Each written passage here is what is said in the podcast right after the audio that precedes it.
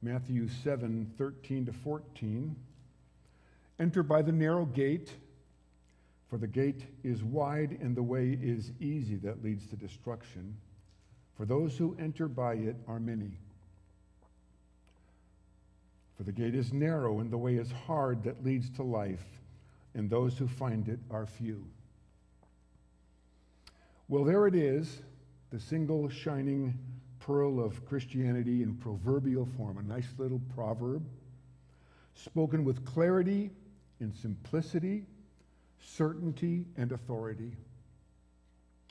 There's no compromise in those words, there's only ultimatum. Jesus is the narrow gate that leads to life. An ultimatum that the few will believe and trust in that leads to their eternal blessedness or an ultimatum that the many will refuse to tolerate that will lead to their destruction. What a blessing these words are, and what a challenge they are. What is the ultimatum? That our attitude toward Jesus the Messiah determines our eternal destiny. Because Jesus is the narrow gate, he's also the final arbiter of man's destiny. So we're going to see shortly that this is a truth that's expressed throughout the scriptures, this idea of Jesus being the ultimatum. But let me give you a taste of that truth right now from the book of Jeremiah, who described our walk as an ultimatum. In Jeremiah 17, 5 to 10, thus says the Lord. Cursed is the man who trusts in man and makes flesh his strength, whose heart turns away from the Lord. He is like a shrub in the desert and shall not see any good come.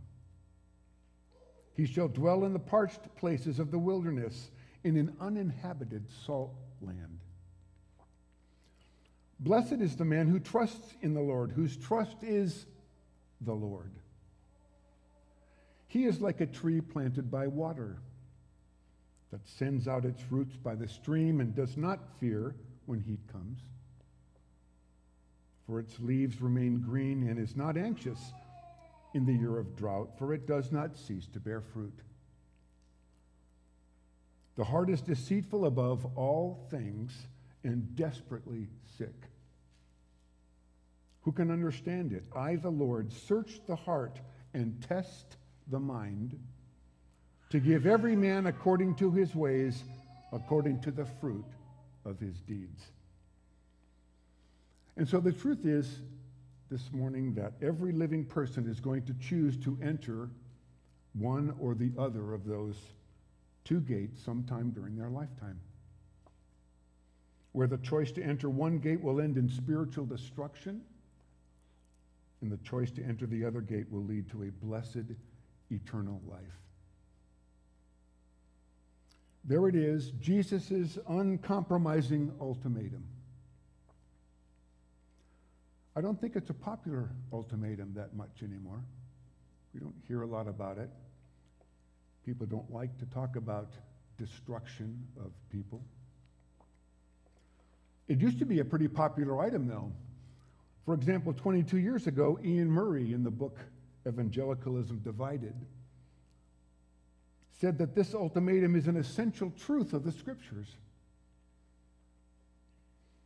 He wrote all the major differences in worldviews and world religions, which have been the subject of controversy, lead back to only two opposing starting points.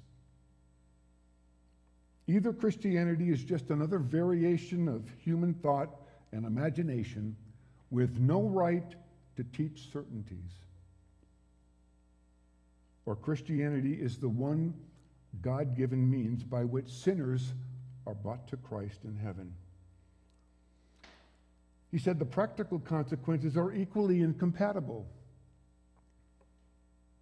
Either one lives cursed, trusting in oneself, or one lives blessed, believing in Christ. The scriptures know no other alternative.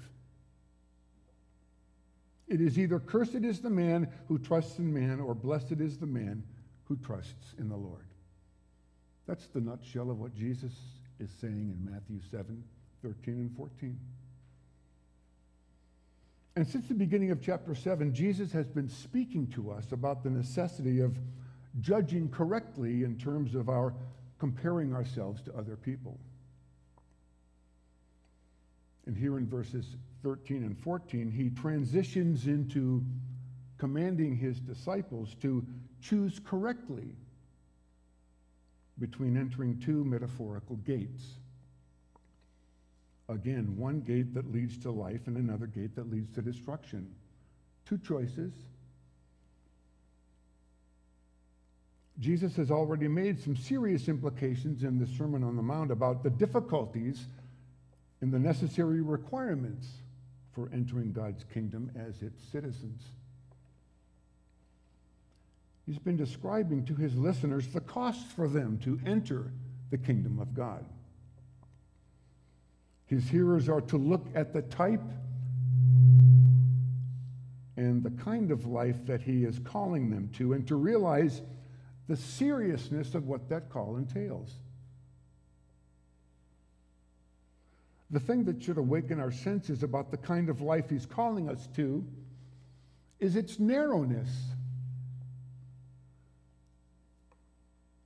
We don't get into the kingdom because we get lucky, folks. It's really more like we're just going about life and suddenly we find two gates confronting us.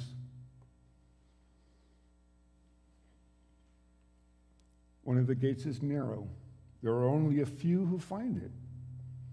That narrow road is the way along which I want you to walk, Jesus is saying. Can we turn this down just a little bit? Thank you. Throughout the sermon, he's been saying that the kingdom is for those who seek it with hearts that are truly focused on the reality of the person of God. God is to be understood as our Father who hears us when we pray to him, who knows what we need before we ask it, who expects us to trust him in everything. You can't enter the kingdom without first believing that God is who he says he is. You have to acknowledge the reality of who God is and then trust in him completely. And Jesus went into no small detail to tell us that approaching God with any kind of pretense or hypocrisy automatically disqualifies us from entering his kingdom. Those are just two things that you need to leave behind when you enter the narrow gate pretense and hypocrisy. How do we know that? Because pretentious and hypocritical people aren't broken over their sinfulness. There's a certain amount of agonizing about our sinfulness that has to take place in order to enter the gate to the kingdom. We'll see that more clearly in a moment. Jesus said the kingdom is for those who mourn in meekness, for those who hunger and thirst for real righteousness that comes from God, for those who are broken in spirit and long for God to forgive them. Those are the people who enter the gate. And folks, you have to go through the gate by yourself. It doesn't matter what the many are saying and doing. You have to be agonizing over your sinfulness after you've correctly assessed the person of who God is. And you alone are responsible before God. He's your eternal judge. And the narrow gate brings us face to face with his person and his judgment and our eternal destiny. It's only when you've seen the true character of God and seen the true character of yourself in light of that and come with a broken spirit of repentance that you can enter into the kingdom through the narrow gate. And if you aren't willing to do that, you're probably going to be among those who are among the many who enter the broad and easy gate that leads to destruction. There's only two choices. Another thing you have to leave outside the gate before you walk in is worldliness. By walking through the narrow gate, you're breaking away from the world, the way of the world. You're heading in a different direction that's different from the many and the vast majority of people that are going there. You have to leave the way of the crowd. You have to leave the world view of the crowd at the entrance to the narrow gate. You have to leave behind the things that please the world and the things that used to please your flesh. And so, in our passage this morning, there are two gates, two roads, two destinations, and two groups of people labeled the few and the many. You know where the few go, don't they? They enter the gate that leads to life. And you know where the many go. They enter the gate that leads to destruction. And as we come to the end of the Sermon on the Mount in the last few verses that we'll be covering in the weeks to come, we'll see that there are two builders and two houses and two foundations. And, folks, the Bible distinctly clarifies that there are only two kinds of people there are the regenerate and the unregenerate, the converted and the unconverted, sheep and goats, Christians and unbelievers, those in Christ and those outside of Christ, saved and unsaved, repentant and unrepentant, tares and wheat, sons of God and sons of disobedience. There's only two different kinds of people the few and the many. The emphasis is on the narrow gate, which is the straight gate, Jesus said. It's not the straight in terms of its unswerving direction, A I G H T, but S T R A I T. And that refers to the difficulty or the trouble you can expect as you walk that road. It's a gate that leads to dire straits. Jesus commands his disciples enter here. Enter through the narrow gate because it leads a way to life and eternal happiness whose reward comes in the afterlife. But know that this narrow gate is straight it's difficult and it's troubling because of the restraints and the virtues that it requires of those who are going to enter it. You can't enter the narrow gate clothed with all your sins and your self righteousness intact, and all your false notions of who Christ is. And you can't bring your immorality and your foolishness about what's true and what's not true with you. Just by the tone of Jesus' words, you realize this is a serious undertaking. These are considerations you must weigh and consider before you enter the narrow gate. this brief passage so reminds me of the personification of wisdom in the book of Proverbs, calling out to people everywhere to find wisdom. In the book of Proverbs, wisdom is man's starting point. Christianity isn't just an unverifiable leap into the dark. God is there for the knowing. And knowing Him is the beginning of wisdom. That wisdom is observable everywhere, Proverbs says. Well, what does that mean? Jesus' words remind me of the constant refrain of wisdom in the book of Proverbs. Open your eyes. Find me. Get discernment. I'm calling out to you from everywhere.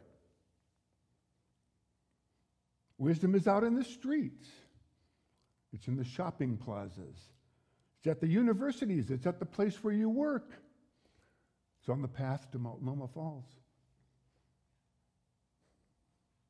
It's on the golf course. It's at Disneyland. It's in your backyard, it's in your Bible, it's in the very words Jesus spoke in Matthew 7 13 and 14. That's where wisdom is.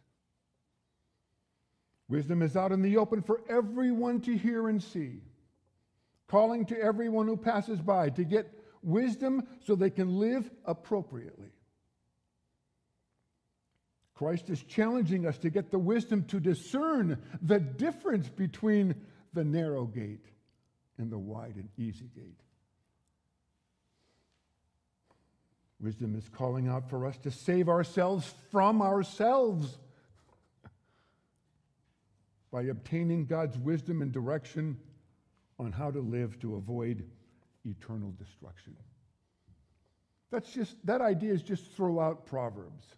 For example, in Proverbs 9 6, wisdom is, is pleading with us forsake your folly and live, and proceed in the way of understanding. Proverbs continuously warns the simple minded not to be enticed by sinners, because when they are enticed to do wrong, they drift into temptations and sin to their ultimate hurt, which as they walk the wide and easy path will lead to their destruction and ruin. What challenging words those are. That same idea is behind the message that the prophets were teaching as well. Ezekiel 18, 27 to 28 said, When a man, when a wicked man turns away from his wickedness which he has committed and practices justice and righteousness, he will save his life. Because he considered and turned away from all his transgressions which he had committed, he shall surely live. He shall surely live, he shall not die. Entrance into the way of the kingdom begins here and now through a small gate onto the narrow way of persecution that comes to every disciple who follows after Jesus Christ. There's a reason why discipleship is narrow. It's restricting and narrow because it's the way of persecution and opposition. Remember Paul's exhortation to the early disciples? We must, through many hardships and tribulations, enter the kingdom of God. Expect it. The saddest thing about this is that there are few who will find the narrow gate. There's another gate that Jesus mentioned. It's the wide gate, which is broad. It's inviting, it's spacious and accommodating. You can bring in anything you want in through that gate, no restrictions. Of course, it's implied that if you have any wisdom, you won't enter through the wide and easy gate because it's a gate that puts no restriction on immorality or wickedness, whose end is destruction.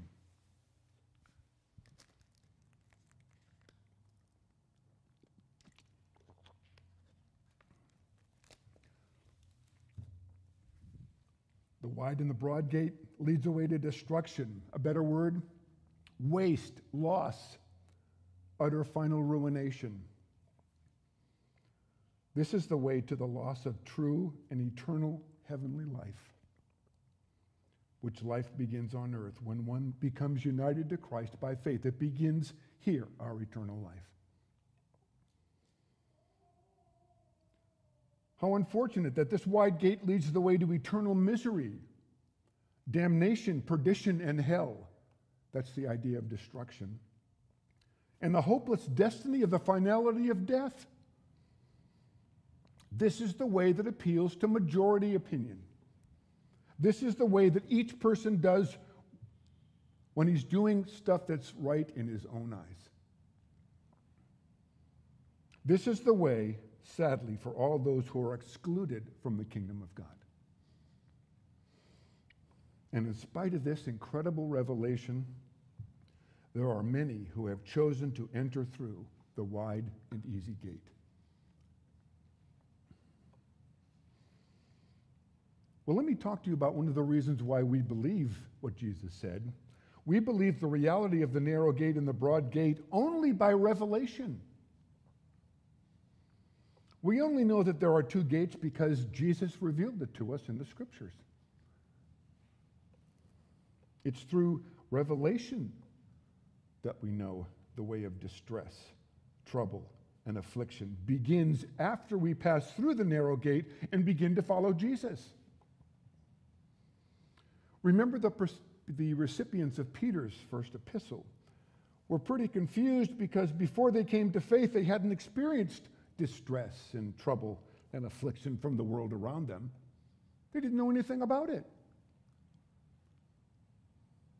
Trouble only started happening to them after they believed, after they walked through the narrow gate and started following Jesus.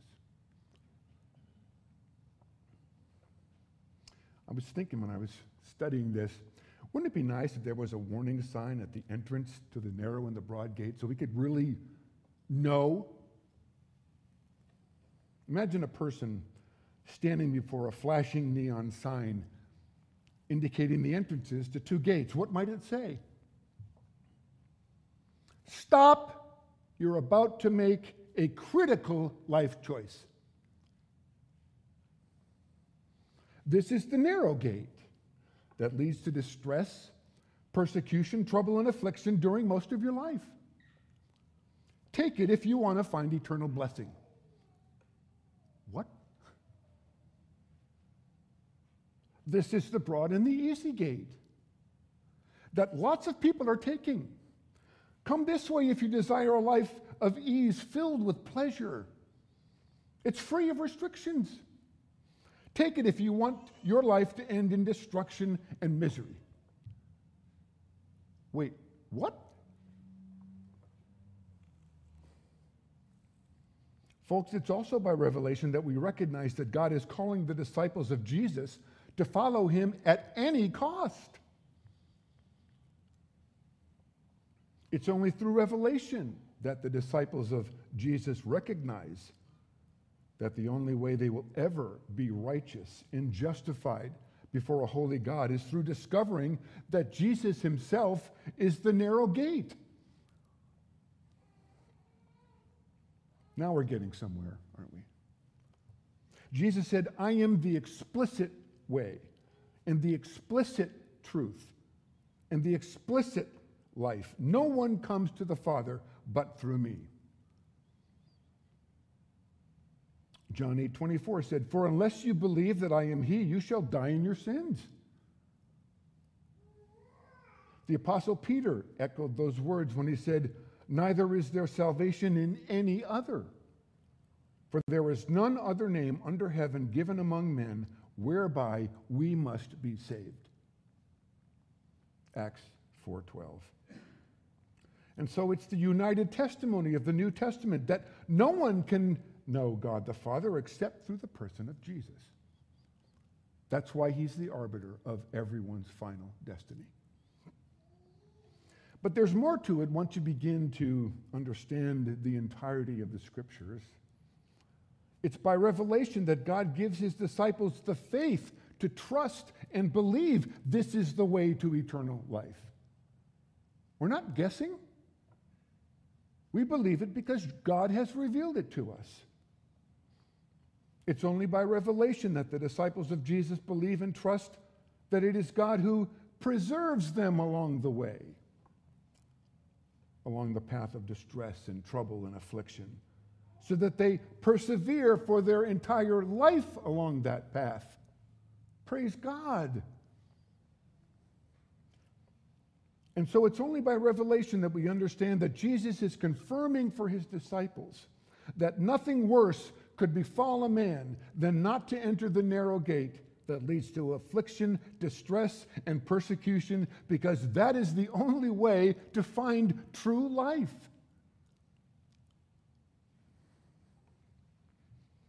And that's why only believers are attracted and compelled to enter the narrow gate of persecution, trouble, and affliction that leads to life.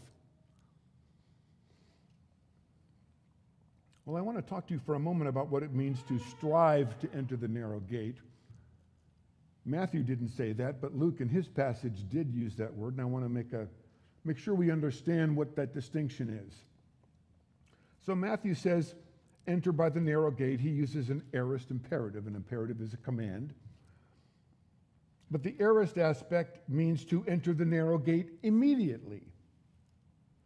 And to step into the narrow gate takes only but a moment. But do it right away. Let me help you understand that a little bit more clearly. In the Lord's Prayer, Jesus is teaching his disciples to petition the Lord in prayer with aorist imperatives. You could translate the Lord's Prayer this way Give us this moment our daily bread. Hallowed be thy name right now. Thy will be done immediately. Forgive us our trespasses now, once and for all. And so the use of an aorist imperative conveys the sense of urgency, calling for immediate and effective action. And so Jesus is saying, enter the narrow gate now. Don't delay or procrastinate this decision. That choice could end in eternal destruction. Don't just nod your head, admiring the principles of the Sermon on the Mount. Take me seriously when I say to you, entering the wrong gate leads to eternal destruction.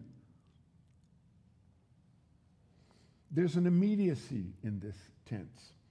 When used with commands, it's always pressing and urgent. You must enter the gate now, Jesus is saying. Now, in Luke, Jesus says, strive with earnestness to enter through the gate. He uses the present imperative keep striving to enter the narrow gate. Striving is the word agonizomai. I'm sure you can guess what word we get from that agony. Keep struggling, keep fighting, keep endeavoring with strenuous zeal to enter the narrow gate. But then when you begin to think about it, isn't entering the gate just a one time event? You walk through the gate and you've entered it. So, how should we understand this idea of striving to enter the narrow gate that Luke says Jesus said? You're not striving to find it, apparently, only to enter it. And as I've thought about this, I think what Luke is saying is that this continued striving is the command to keep striving to overcome whatever it is that's keeping us from entering the narrow gate and following Jesus. Overcome all those things that are preventing you from entering the, the narrow gate. So strive to enter the narrow gate, expecting there to be struggle with dangers and annoyances and obstacles and hindrances, burdens that are standing in the way of faith and holiness. Now, any list that might include things that could keep us from entering the narrow gate would be hard to exhaust. Think about it in your own life. But let's just mention a few of the bigger issues. What fleshly inclinations are keeping people from entering the narrow gate? Is it their pride that they're, they're too good to enter any kind of gate? Proverbs 16:5 says the Lord detests all the proud of heart. Be sure of this, they will not go unpunished. Is it their love for sin that keeps them from entering the narrow gate? Hebrews 12:1 says, "Therefore let us lay aside every weight, every heavy burden, every impediment, and the sin which so easily ensnares us, and let us run with endurance the race that is set before us, looking unto Jesus, the author and the finisher of our faith." So we're looking to Jesus amid all the burdens and the encumbrances and the impediments and the hindrances that surround us, all those things that beset us and hinder us from entering the narrow gate. I think this striving is a call to discover and then renounce every doubt we carry with us that gets in the way of us entering the gate that follows after Jesus. Strive in that sense. Get rid of the hindrances. There might be a few more items to add to that list. You can hear people asking this question Is it really worth it to be obedient to this? What do I have to give up? Why are so many people following the broad way if it's the gate that leads to destruction?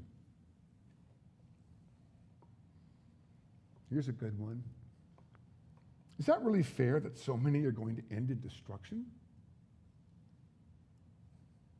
What kinds of things that I currently love will I have to set aside in order to walk through the narrow gate? Can I persevere under this supposed distress and persecution and tribulation that I'll find along the way? There's a lot of things to weigh out before one enters the narrow gate. Here's a good one, too. How do I know for sure that Jesus is the one who's telling the truth? I was on a Facebook post and we were talking about this, and one person wrote, Oprah Winfrey said Jesus couldn't possibly be the only way, and she's really smart. Those are all things we need to weigh out in our own hearts before we can really commit to following after Jesus. And at the heart of all these questions, you have to believe that what the Bible records Jesus as saying about the narrow and broad way is the truth. You have to believe that before you can walk through the gate. And if you don't really believe that, then the, the alternative, according to Jesus, is you're going to take the road that Jesus says leads to destruction, perishing, and misery.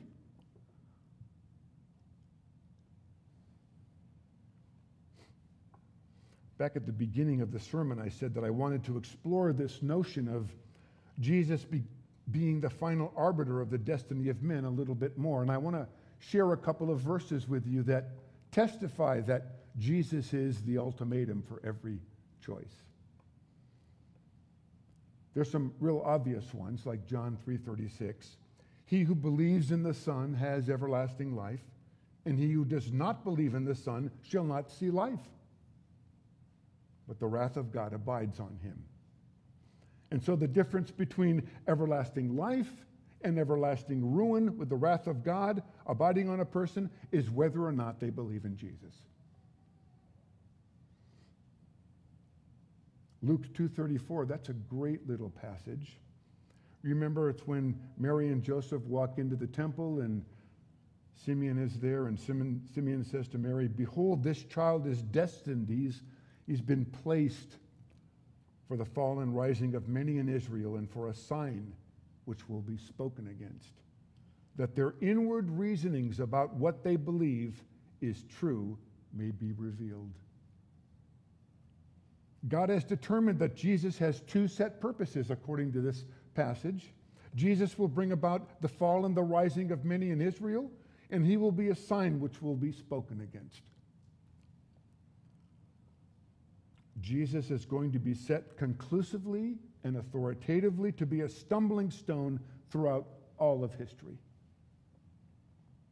Some will recognize Jesus and walk through the narrow gate to follow him.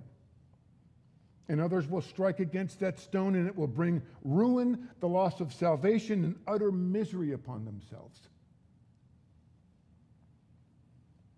Jesus is not only the Savior of those who believe, but He's also the divinely meted out blow that is fatal and disastrous to any who do not believe. Jesus is going to be a heavy adversary, listen to this, to those who choose to walk the wide and broad path. Jesus is going to be their excuse for choosing to walk the wide and broad path. Think of that. Jesus is going to so antagonize those who choose the broad path that many will be completely opposed to him. They will speak against him and they will contradict him and deny the truth of who he is. Another great one is Matthew 11, 7. Blessed is he who is not offended because of me. Offended is the transliteration of the word scandalized. Blessed is the man who's not appalled, who's not outraged, who's not disgusted in me. Blessed is the man who does not stumble and fall away because of me or my teaching. Blessed is he who does not begin to distrust and desert me. because every man has two choices, doesn't he? And Jesus is saying, You ought to trust me and you ought to obey me and be blessed. But many will be offended and deny me and be cursed. And finally in Romans 9:32, for they stumbled at that stumbling stone, as it is written, behold I lay in Zion a stumbling stone and rock of offense, and whoever believes on him will not be put to shame.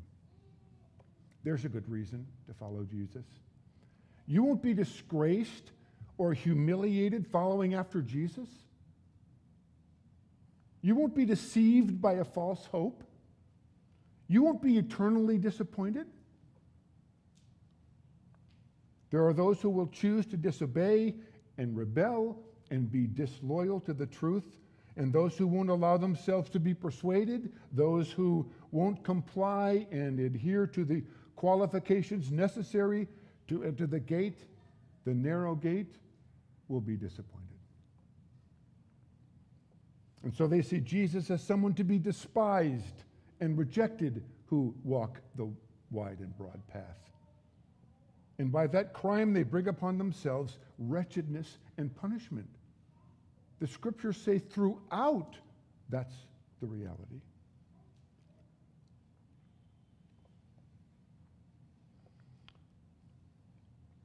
It's our own sin that hardens our hearts against believing the gospel. And since no man is ever excluded from calling on God, the gate of salvation is open to everyone. There's nothing else to hinder us from entering the narrow gate but our own unbelief.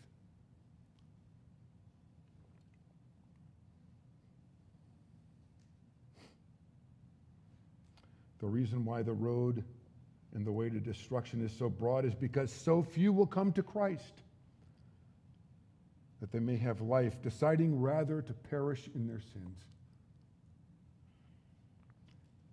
So, what is the ultimatum? That our attitude toward Jesus the Messiah determines our eternal destination. Because Jesus is the narrow gate, he's also the final arbiter of man's destiny. Let me pray for us. Father, the words which we heard this morning are troubling and challenging. And I pray that everyone who's attending here and watching online would consider the reality and the truthfulness of your words and think and be careful about making a choice to enter the narrow gate.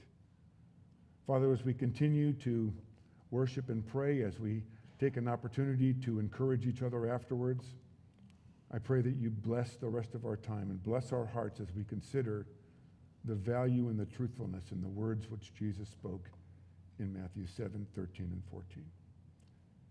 We thank you for this opportunity to continue, and we pray your blessing in Jesus' name. Amen.